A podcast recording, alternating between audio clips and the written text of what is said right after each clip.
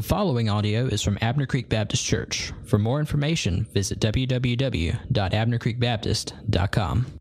Thank you, Scott. And it's always great to be back at Abner Creek. For those of you who may have just come to Abner Creek in the last year, I, um, I was the youth pastor here for about six years. And so during that time, I had the great privilege of serving some of the best students in the world and some of the most patient parents in the world. So, uh, so happy to be back and see so many of you.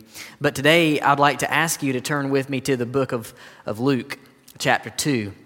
And we'll consider a few things about Christmas as we're in this Advent season, waiting, um, the, the, this period of waiting, as Pastor Scott said, waiting for, uh, remembering the time when God's people waited for God to come through on his promises to send a Savior. And so, if you're making your way to, to Luke 2 um, in your copy of God's Word, otherwise, the, the words will be on the screen. But let's just begin by reading God's Word, beginning of verse 22. Luke chapter 2 verse 22. This is speaking of, of Mary and, uh, and Joseph and the little baby Jesus after his birth. And when the time came for their purification, the purification that Mary needed to undergo after having a, a child, she was ceremonially unclean in Jewish law.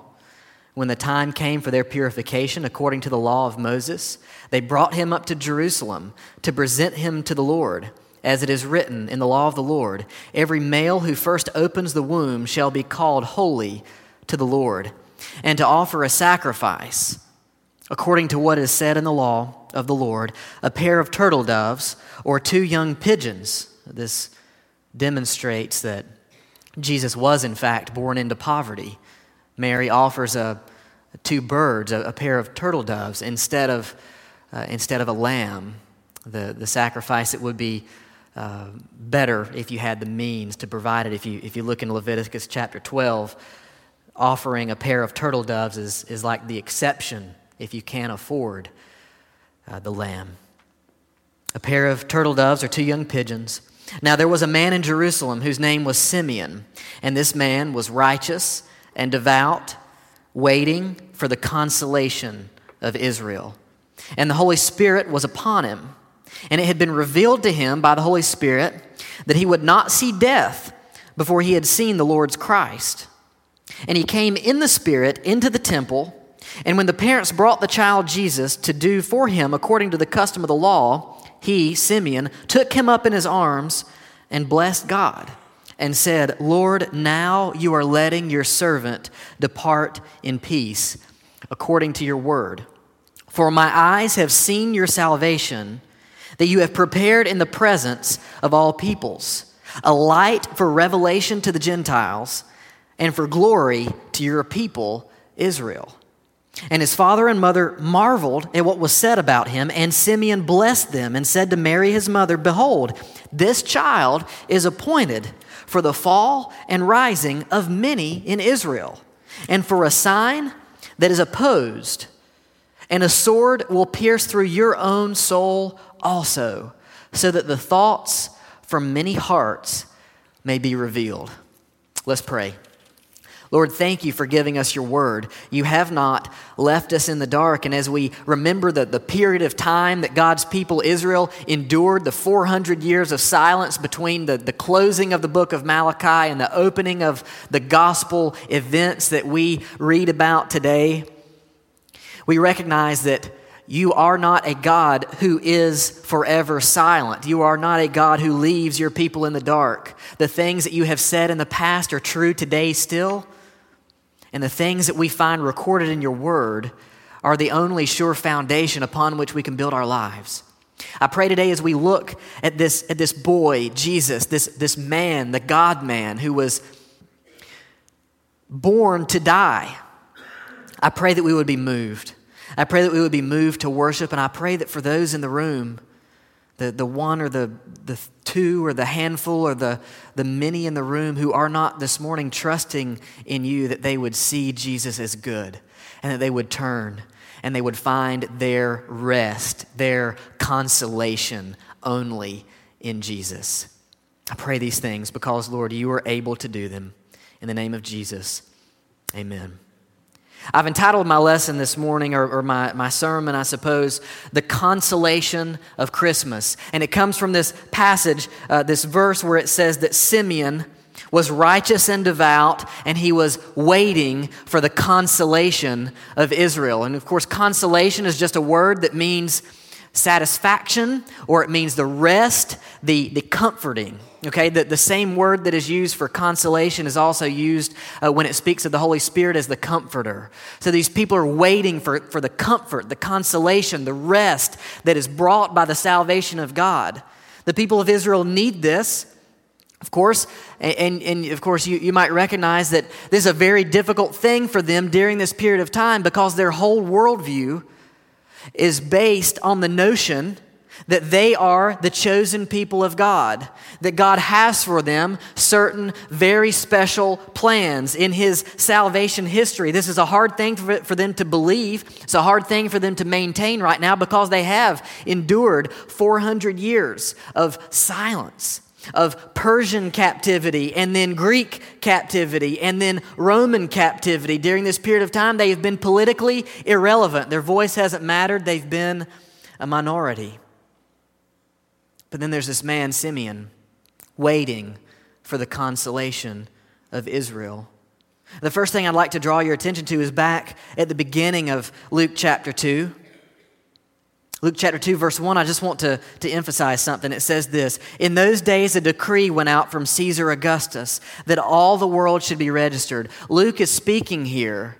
He's speaking as someone who is recounting to us not simply spiritual truths, these, these ideas that can somehow bring us comfort, but he's saying to us that the things that are recorded in this gospel are actual historical realities.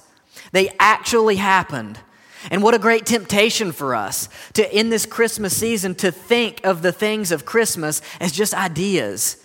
Abstract things, these, these little notions or truths that are supposed to, for about a month out of the year, make us act nice to one another. But Luke says, no, the things that I am telling you actually happened in history.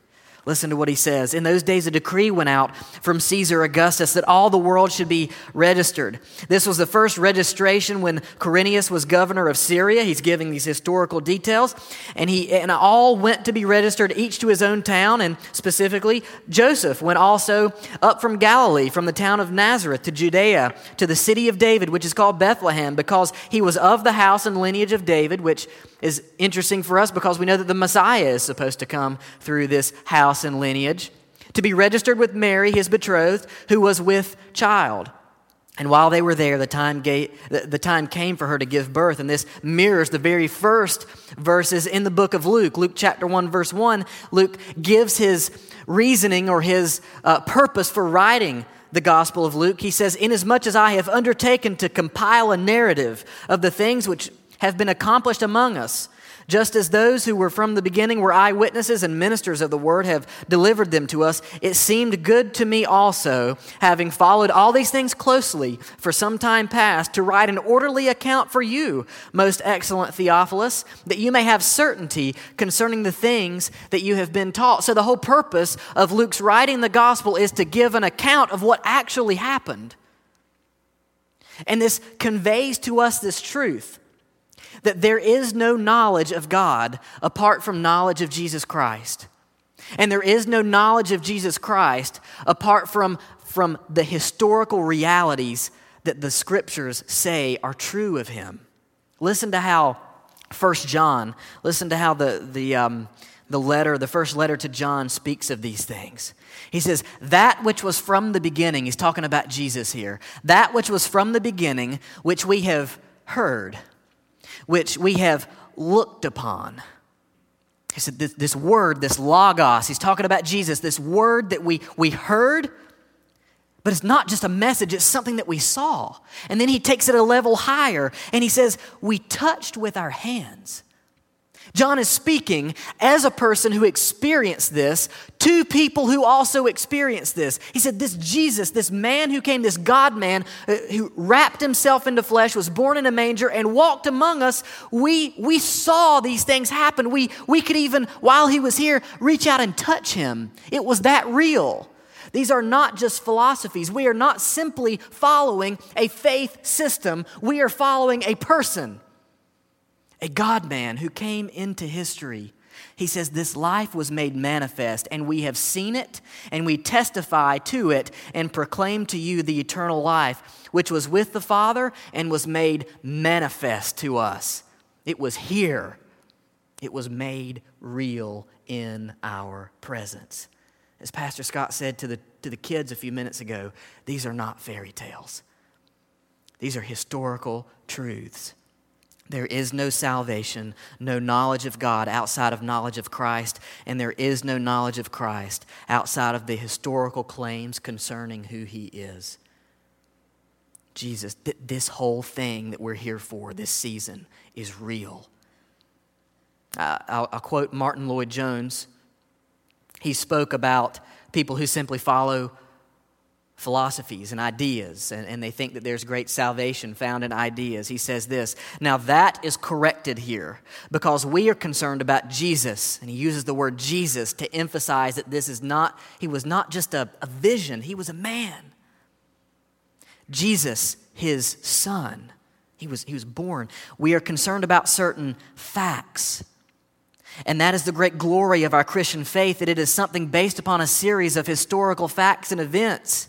And this very name, Jesus, reminds us of that. Jesus, yes, the baby that was born in Bethlehem in a stable placed in a manger, Jesus, an actual child that was born into the world, the boy Jesus arguing in the temple, still right in the realm of history and facts, a young man, Jesus working as a carpenter. Jesus. Experience is not the ultimate proof of our Christian faith and reality, he says. Thank God we do have experiences, but thank God we have something much more than that. With regard to experiences, we must agree with the writer of the hymn who says, I dare not trust the sweetest frame. Feelings come and feelings go but wholly lean on Jesus' name. On Christ, the solid rock, I stand. All other ground is seeking sand. The solid rock upon which we stand is Jesus, but he is not simply an idea. He is a historical reality, a person who came, lived, and died, satisfied for you and me what God demanded of us on our behalf. So, for the believer in the room, for the, the young adult, the student, the college student, the, the lonely person, the satisfied person, whatever situation you find yourself in, remember this this season. These are not just good, feel good thoughts, they are reality. Jesus was born in history. Secondly, he was born to console Israel. This word console is, is a, not a word that we use Typically, you think about consoling someone who is going through great agony or going through great sorrow, or you might think of consoling someone who is in the hospital, or you might think of consoling someone who has just experienced a great loss. But Jesus was born to console Israel. Listen to the, to the verses, uh, chapter 2, verse 25, beginning in verse 25. Now there was a man in Jerusalem whose name was Simeon. And this man was righteous and devout, waiting for the consolation of Israel. And the Holy Spirit was upon him. This, this reminds us of the Old Testament language of, of the Holy Spirit coming on someone for a particular purpose. This is before Acts chapter 2 when the Holy Spirit was poured out on the church, and now believers can expect to be indwelt with the Holy Spirit. We're still kind of in this, this time period where the Holy Spirit comes on people, doesn't indwell them yet, but He comes on people for the sake of accomplishing a specific task. You think of, of people in the Old Testament like David, the, uh, or perhaps even, even Saul in a period of time when the Holy Spirit, when the Spirit rushed on him. Um, this is a man who, who God has sent his Spirit on to accomplish a particular task while Jesus is here in the temple. And he came in the Spirit, verse 27, into the temple. So there's this picture of, of the Lord driving Simeon to the temple at just the exact time when Joseph and Mary would show up. In order to say things that God needed to have said and recorded in His Word so that we can read them and be encouraged by them today. He came in the Spirit into the temple, and when the parents brought in the child Jesus to do for him according to the custom of the law, he took him up in his arms and blessed God. This is kind of an interesting scene. The people bring the, their baby. Uh, uh, Joseph and Mary bring their baby into the temple, and there's this man, and he comes and takes Jesus up into his arms and starts blessing God. It's very strange. And he says this, Lord, now you are letting your servant depart in peace according to your word. For my eyes have seen, think about First John, my eyes have seen your salvation. He's a real person who came into history. John says, That which we have heard, that which we have seen, we've touched him. Simeon says the same thing. He says, My eyes have seen your salvation that you have prepared in the presence of all peoples a light for revelation to the Gentiles and for glory to your people Israel. And his father and mother marveled at what was said about him. And Simeon blessed God and said to Mary, his mother, these things Behold, your child is appointed, is appointed for the fall and rising of many in Israel. And we have to put ourselves in the shoes of the people of Israel. Like I said a few moments ago, this people, their, their whole worldview is predicated on the belief that God has something particular for them in His salvation purposes. But this is a very hard thing to believe in these dark days.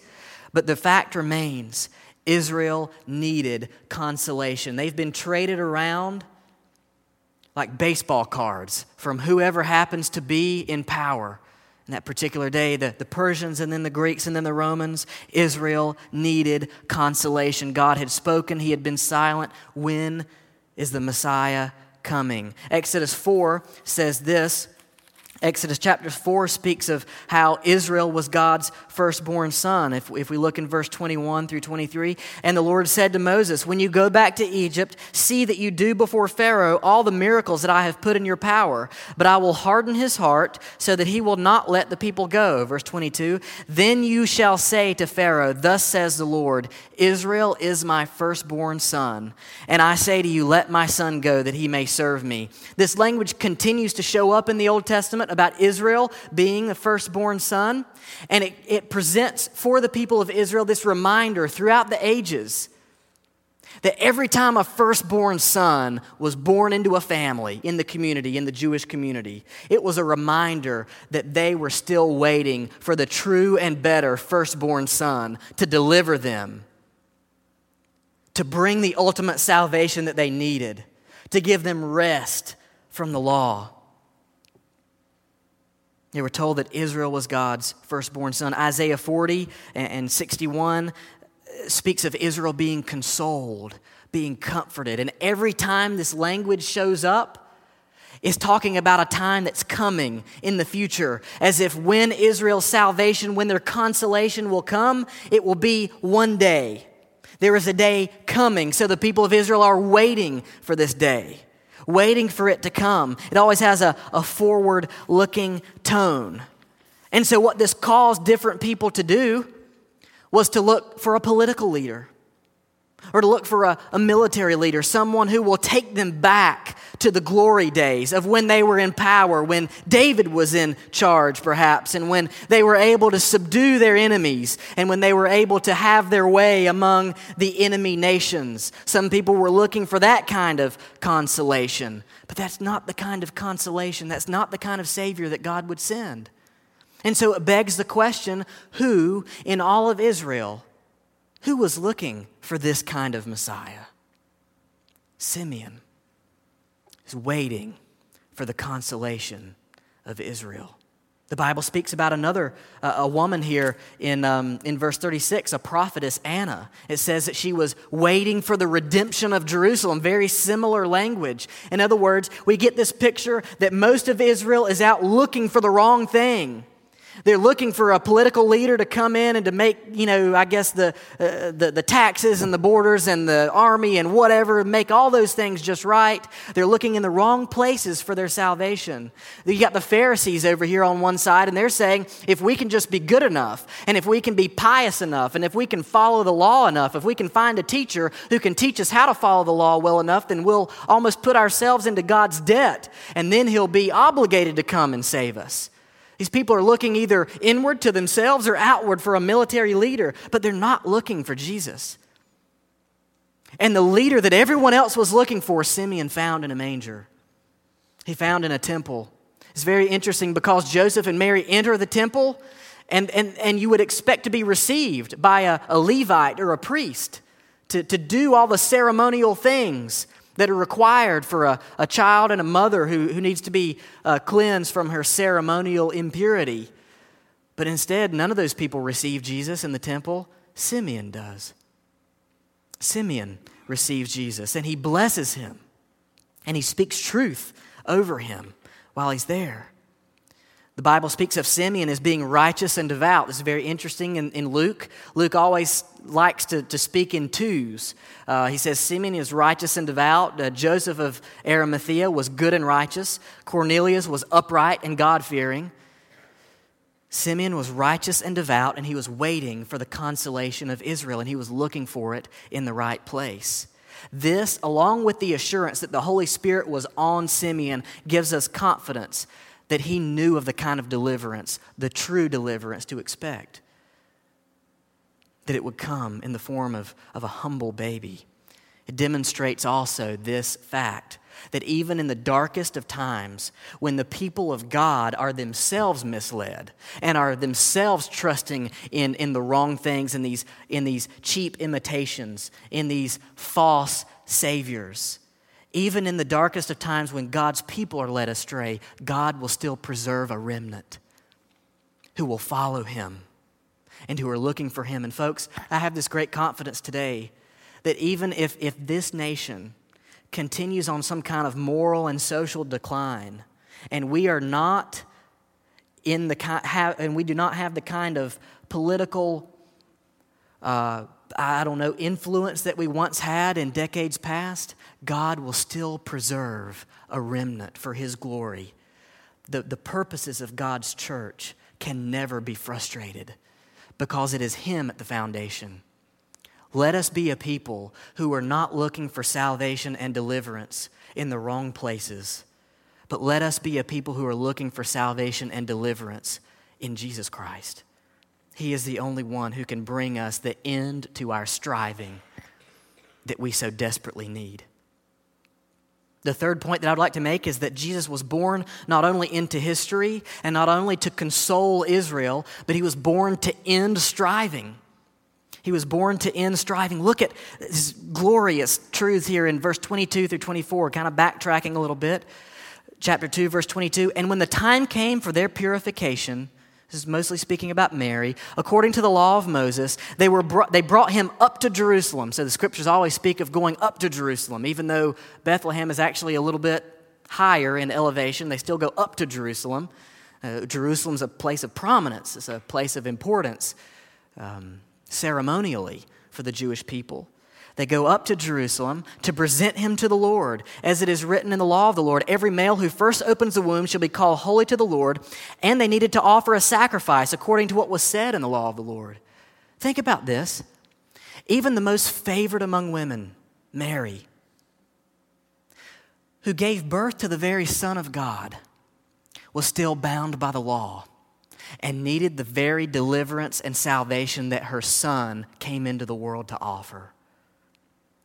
She needed deliverance. She needed freedom from the, from the requirements of God. She needed someone to satisfy for her the requirements that God had on her. So you see this picture of she and Joseph doing the right thing, going to the temple, uh, doing the, the ceremonial things required as Jewish people to, to be purified and to follow the law. But it shows uh, that this careful obedience shows that even she needed rest from God's requirements because none of us can fulfill them perfectly.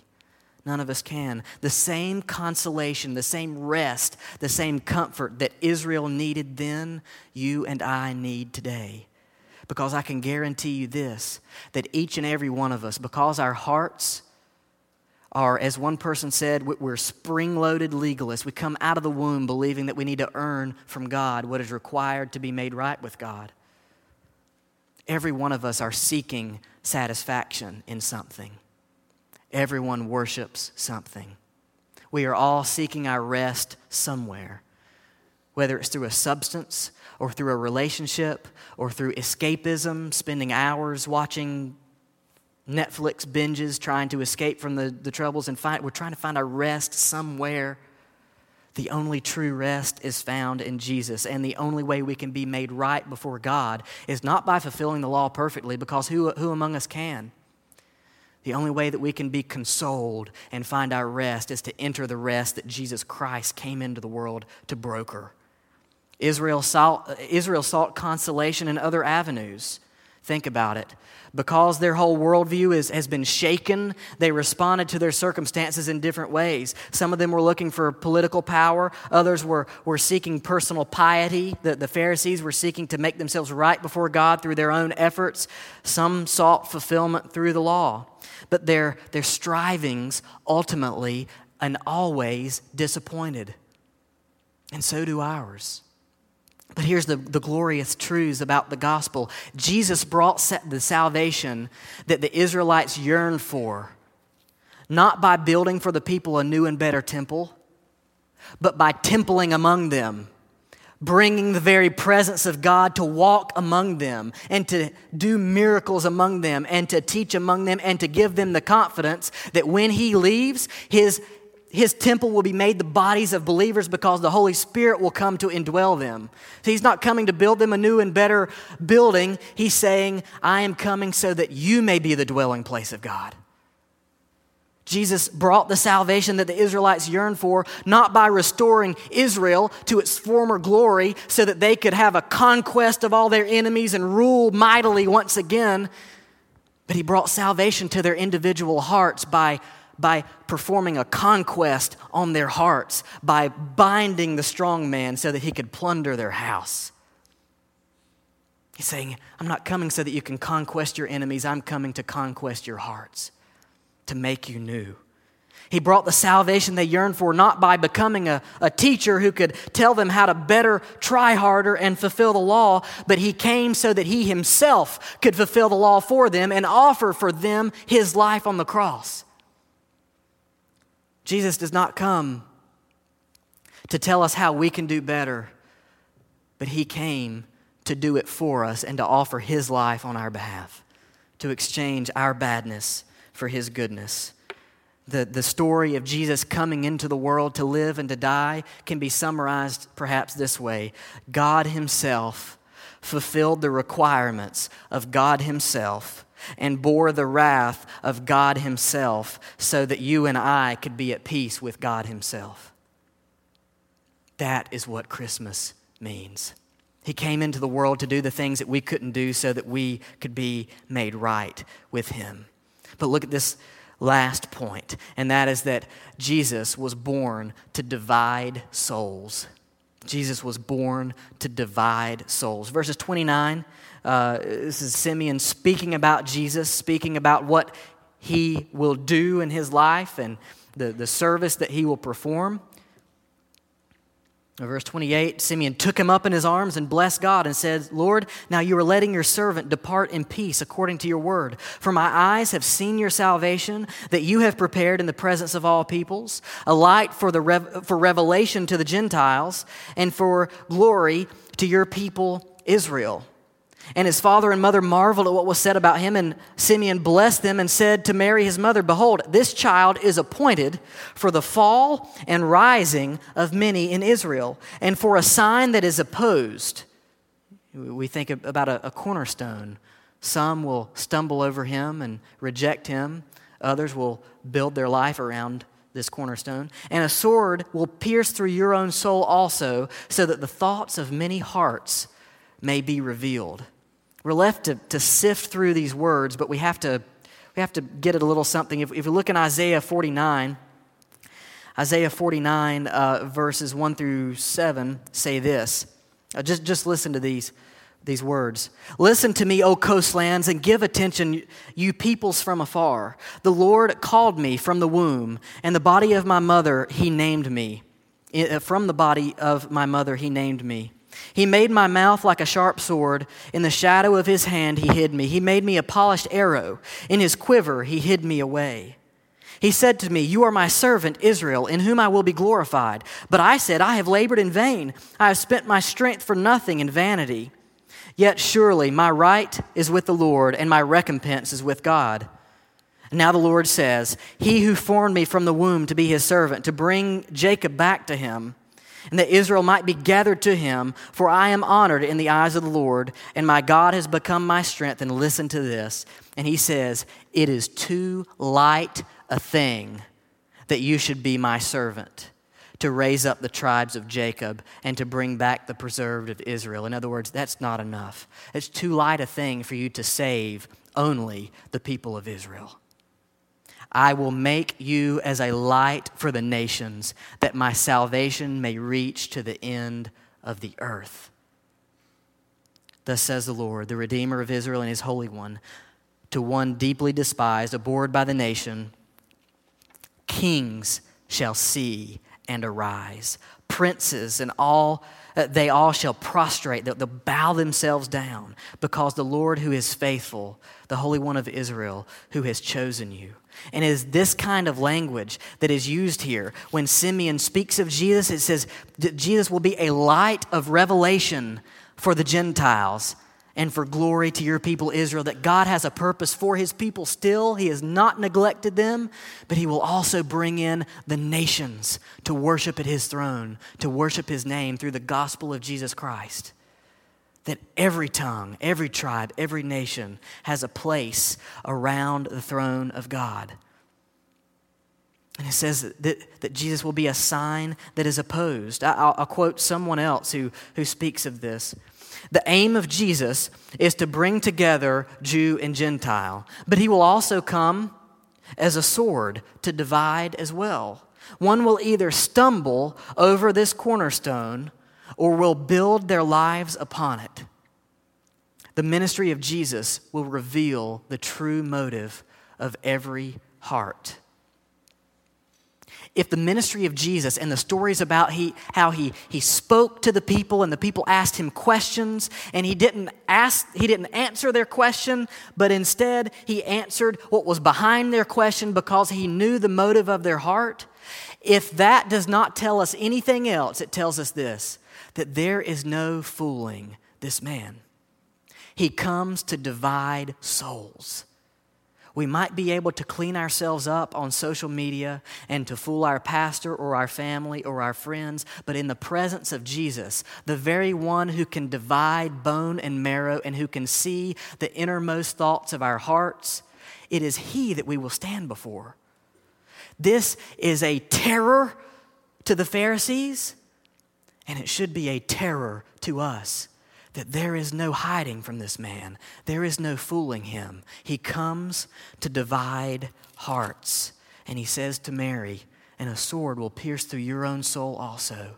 The only hope that we have that we will be saved is if Jesus utterly ruins us, is if he divides our souls, makes clear to us what our condition is, enemies before him and we are broken and respond to Him out of that enlightenment of our, of our soul, if we respond to Him in faith and repentance, trusting Him as our only hope, because one day, as, as we echo the words uh, of the Gospels elsewhere, everything that was uttered in secret will be shouted from the rooftops because God knows.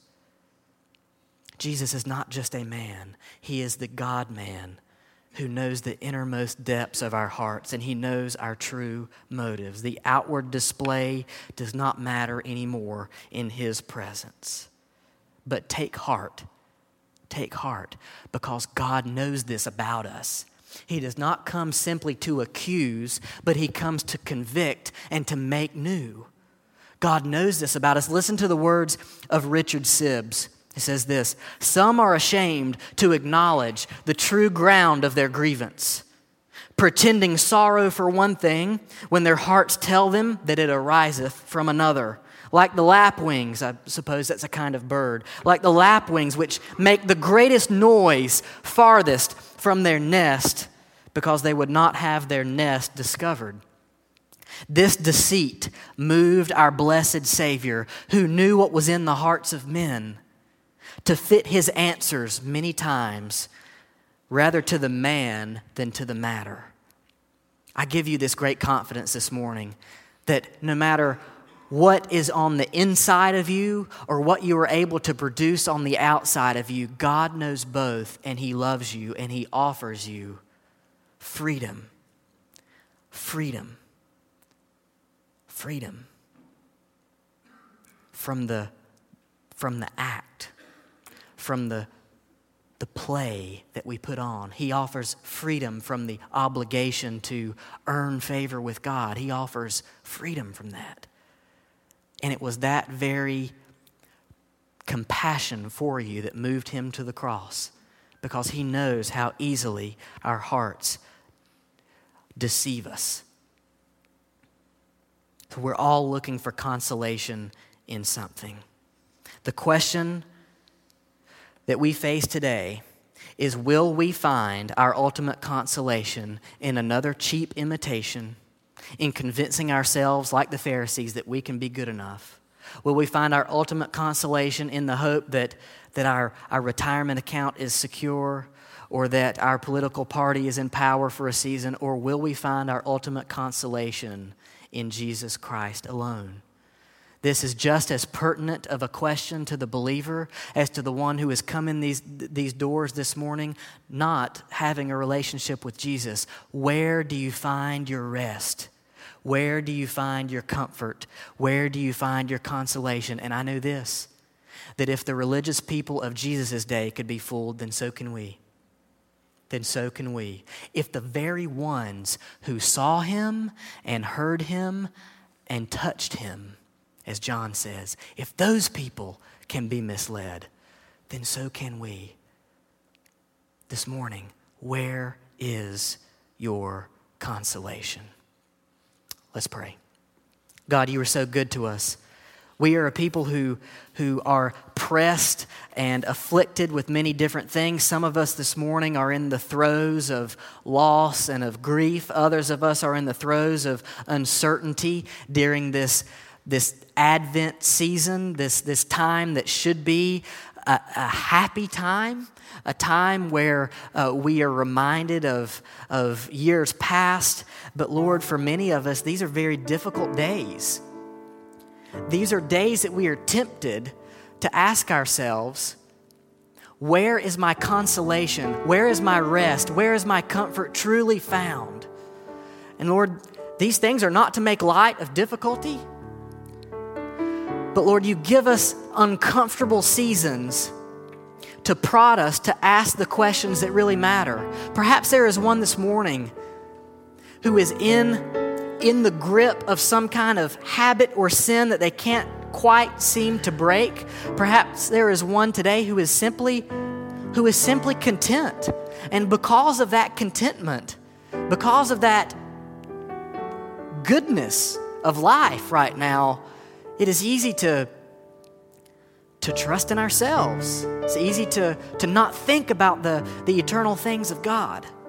But I pray this morning that for the believer in the room, for the one who knows that they are this morning trusting only in Jesus Christ, and of course we wonder, but Lord, for the believer, that they would this week and this season, that they would leverage this Advent season to realign their focus onto Christ that He is the only hope, He is the only sure, solid rock on which we can stand. And for the one in the room who has walked into these doors or has been here time and time again, but they're just having an honest little internal discussion. Perhaps that's you. You're having just an honest little internal discussion in your mind this morning. Lord, I pray that if there are some who are not trusting in Jesus, they've never found this rest, they are still striving never rested from their, from their sins and from their attempts to be good enough, that this morning they would find the consolation that Jesus offers. This God man who came into the world and satisfied the requirements of God Himself, satisfied the wrath of God Himself so that we could be made friends of God Himself. Lord, what a, what a glory.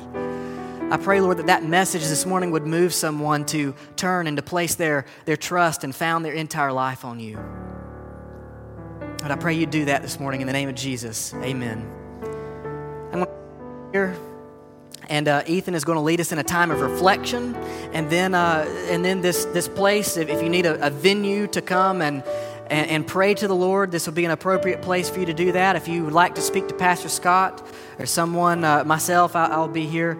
Love to do that in, in a time of response. I want to open that up to you.